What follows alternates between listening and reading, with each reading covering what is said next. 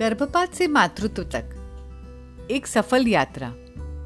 इस श्रृंखला का अगला, यानी दूसरा अध्याय मैं प्रस्तुत करने जा रही हूँ। आज का विषय है, गर्भावस्था और उसके महत्वपूर्ण चरण।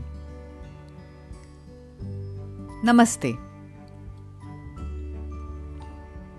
मेरा नाम डॉक्टर मुग्धा राउत है और मैं एक स्त्री रोग विशेषज्ञ हूँ। और हमारा मुंबई में एक विशेष कंसल्टेशन सेंटर है doctor Raut centre for reproductive immunology जिन महिलाओं को बार बार गर्भपात हो जाता है या जिनका आईवीएफ इलाज यानी टेस्ट ट्यूब बेबी के तरीके से मातृ, मातृत्व प्राप्त करने में विफलता मिलती है, हम ऐसी स्त्रियों का इलाज इस केंद्र में करते हैं और उसके लिए हम लिम्फोसाइट इम्यूनाइजेशन थेरेपी और अन्य इम्यूनोमॉड्यूलेटरी दवाओं का उपयोग करते हैं। इस विषय को चुनने के पीछे की एक खास वजह है। एक बार एक दंपति हमारे पास आए थे। उनको शादी के बाद कई प्रयत्नों के बाद कोई संतान नहीं हो सकती थी। इस कारण उन दोनों ने टेस्यू बेबी रखने का फैसला किया। टेस्ट्यू बेबी के पहले ही प्रयास में उनको सफलता मिली। प्रेगनेंसी टेस्ट का परिणाम पॉजिटिव आया। सभी खुश हो गए। लेकिन गर्भावस्था के डेढ़ महीने बाद भ्रूण का विकास जितना होना चाहिए था उतना नहीं हुआ और गर्भपात हो गया। लेकिन पहला प्रयास शुरुआती तौर पर सफल रहने के कारण उन दोनों ने इसे फिर से दोहराने का फैसला किया। पहली बार के जैसे ही उनको दूसरा प्र, दूसरे प्रयास में भी गर्भधारण की सफलता मिल मिली। मगर प्रथम बार हुए नापसंद अनुभव का पुनरावर्तन हुआ और डेढ़ महीने बाद एक और गर्भपात हो गया। ऐसा उस दंपति ने छह बार प्रयत्न किया। आईवीएफ के उपचार द्वारा गर्भधारण हो जाता था, परंतु छह के छह बार गर्भपात होता रहा। आइए इस परेशान करने वाली परिस्थिति को विस्तार में समझे। अगर किसी महिला को गर्भावस्था नहीं टिकती है तो उसके गर्भपात हो जाने के कई कारण हो सकते हैं। इन कारणों को जानने और समझने के लिए गर्भावस्था के महत्वपूर्ण चरणों को जानना बेहद ज़रूरी है। आज हम कुछ ऐसी ही मूलभूत बातों और कारणों पर चर्चा करने जा रहे हैं।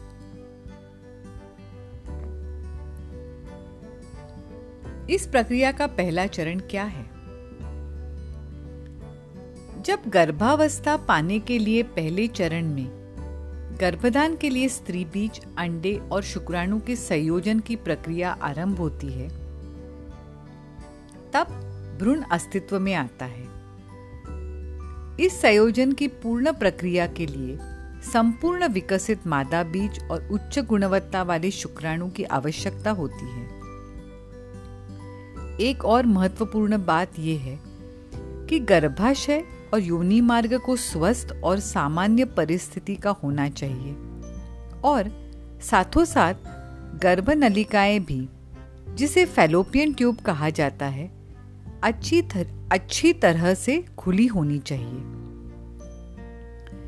यदि यह सब ठीक परिस्थिति में होता है तो गर्भधारण से गर्भावस्था प्राप्त हो सकती है। सामान्यतः प्राकृतिक गर्भधारण फेलोपियन ट्यूब में होता है, जिसके बाद भ्रूण फेलोपियन ट्यूब के माध्यम से गर्भाशय में प्रवेश करता है और वहाँ योग्य स्थान प्राप्त करने के अपनी जगह कायम करता करता है।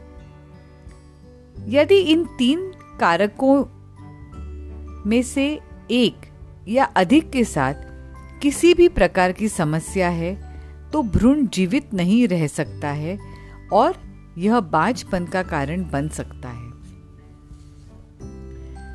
इस प्रक्रिया का दूसरा चरण क्या है?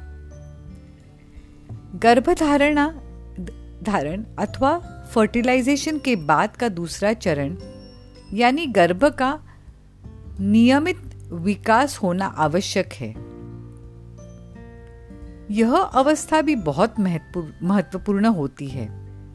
यदि भ्रूण संयोजन के बाद बनता है, लेकिन अंकुरित नहीं होगा तो क्या अर्थ है? जैसा कि मैंने पहले बताया, एक संयोजित भ्रूण गर्भाशय में प्रवेश करता है।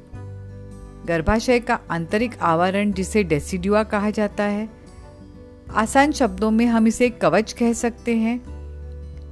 यह वह जगह है जहाँ भ्रूण गर्भावस्था के पूर्ण समय तक रहकर विकसित होकर एक जीव का रूप धारण करता है। यह एक विशेष प्रक्रिया है और इसमें एक महिला की इम्यून सिस्टम यानी कि प्रतिरक्षा प्रणाली और हार्मोन का एक महत्वपूर्ण हिस्सा काम करता है। और वह प्रतिकूल परिस्थितियों का सामना कर सकता है। प्रतिरक्षा प्रक्रिया में कुछ रासायन की उपस्थिति होती है, जिसे साइटोकाइन के नाम से पहचाना जाता है। इसकी मदद से कुछ कोशिकाएँ और नियंत्रण करने वाले जीव कोशों की शक्ति में परिवर्तन होकर भ्रूण को माँ के शरीर के अनुकूल होकर स्वीकृत होने में मदद करती है। यह बात आप आसानी से समझ पाए, इसलिए गर्भधारण करने हेतु जो चार प्रक्रियाएँ महत्व है, वह सबसे पहले गर्भ बीज माता की प्रकृति से अलग ही होता है तो उसकी गुणवत्ता अच्छी होनी चाहिए। दूसरा, गर्भाशय का अंदरूनी हिस्सा निरोगी होना चाहिए। तीसरा मुद्दा कि हॉर्मोन्स का उत्पादन ठीक से होते रहना चाहिए और प्रतिरक्षा शक्ति में ज़रूरी परिवर्तन ठीक से होते रहना चाहिए। इन चारों प्रक्रियों, प्रक्रिया का संयोजन संतुलित मात्रा में होता है तो गर्भ का विकास बढ़िया तरीके से होता है और उसकी ज़रूरी व नियमित वृद्धि होती है। अगर इस प्रक्रिया में कमी रह जाती है तो ऐसे भ्रूण का विकास नहीं हो सकता है और इसे निष्फल आरोपण या इम्प्लांटेशन फेलियर कहा जाता है। यही एक मुख्य कारण है कि स्त्री प्राकृतिक मातृत्व हासिल कर नहीं पाती या टेस्ट ट्यूब बेबी के उपचार प्रयत्न भी अक्सर विफल हो जाते हैं, जिसके पीछे कमज़ोर प्रतिरक्षा प्रणाली यानी डिमिनिश्ड इम्यून सिस्टम का एक अतिपूर्ण, महत्वपूर्ण हिस्सा है, जिसके कारण नकारात्मक परिणाम की संभावनाएँ बढ़ जाती हैं।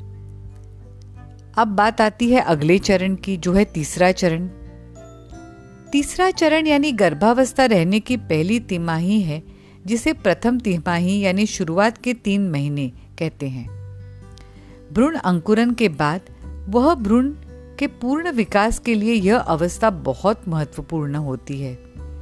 जब गर्भाधारण होता है तो भ्रूण एक एकल कोशिका के रूप में होता है जो जा, आगे जाकर कई कोशिकाओं में पनपता शुरू होता है और विकसित होता है। जब भ्रूण विकसित होने लगता है तो वह कई कोशिकाओं बनने लगती है। लेकिन उस समय भ्रूण के अलग अलग हिस्से बनने नहीं होते हैं। गर्भावस्था के इस तीसरे चरण में भ्रूण आकार लेना शुरू करता है। अर्थात भ्रूण के बाहरी अंग, जैसे कि सिर, छाती, पेट, हाथ, पैर और आंतरिक अंग जैसे दिमाग, हृदय, फेफड़े, गुर्दे आदि बनते हैं। और तीसरे महीने के अंत तक भ्रूण हर तरह से,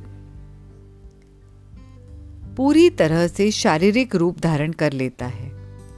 फिर अगले छह महीने, महीनों में उसी तरह परिमाणित विकास करता है, मगर उसके स्वरूप में कोई बदलाव नहीं आता। और इस वजह से ही यह चरण भी बहुत महत्वपूर्ण है। इस स्तर पर भ्रूण को कोई भी नुकसान गर्भपात या विकृति का भय रह, रह सकता है। इसलिए इन तीन महीनों में एक महिला को खास ध्यान रखना पड़ता है। इस अवधि के दौरान कुछ दवाएँ वर्जित होती है क्योंकि वे भ्रूण को नुकसान पहुँचा सकती है। इस समय के दौरान इम्यूनोलॉजिकल प्रतिक्रियाएँ होने की अधिक संभावना होती है। इसलिए इस स्तर पर गर्भपात होने की संभावना अधिक होती है। अब आती है चौथे चरण की बात। आइए समझते हैं क्या है चौथा चरण। गर्भावस्था के शेष छह महीने भ्रूण की चौथी और अंतिम अवस्था होती है। यह चरण पूरी तरह से गठित भ्रूण के साथ शुरू होता है। अगर छह महीने के दौरान भ्रूण बढ़ता है, अगले छह महीने के दौरान भ्रूण बढ़ता है, भ्रूण का वज़न बढ़ता है। आंतरिक अंग काम करना शुरू करते हैं, फेफड़े परिपक्व होते हैं और बच्चा बाहरी दुनिया में प्रवेश करने के लिए तैयार होता है। कुछ चीज़ें जो इस अवस्था को ठीक से गुजरने के लिए महत्वपूर्ण है। वे है माँ से भ्रूण को रक्त प्रवाह की मात्रा, मातृपोषण, माँ के अन्य रोग जैसे कि मधुमेह, रक्तचाप, गुर्दों से संबंधित रोग या गर्भाशय संबंधी रोग जैसे फाइब्रॉइड या प्लेसेंटा संबंधी बीमारियाँ। प्रतिकारक प्रक्रिया मतलब कि इम्यूनोलॉजी का अभाव भ्रूण के विकास को भी प्रभावित कर सकता है। और कभी कभी बच्चे के इस जीवन को खतरे में भी डाल सकता है। अब तक हमने गर्भावस्था के विभिन्न चरणों के बारे में सुना और समझा। इन चरणों को जानने का महत्वपूर्ण कारण यह है कि प्रत्येक चरण जटिलताओं या विफलन का कारण बन सकता है और परिणाम स्वरूप गर्भपात का कारण बन सकता है। प्रत्येक चरण में गर्भपात के अलग अलग कारण होते हैं। और यदि आप प्रत्येक चरण के बारे में जान लेते हैं तो गर्भपात के कारण का पता लगाना और उसे होने से रोकना आसान हो जाएगा। और इसका सफलतापूर्वक संरक्षण और इलाज किया जा सकता है।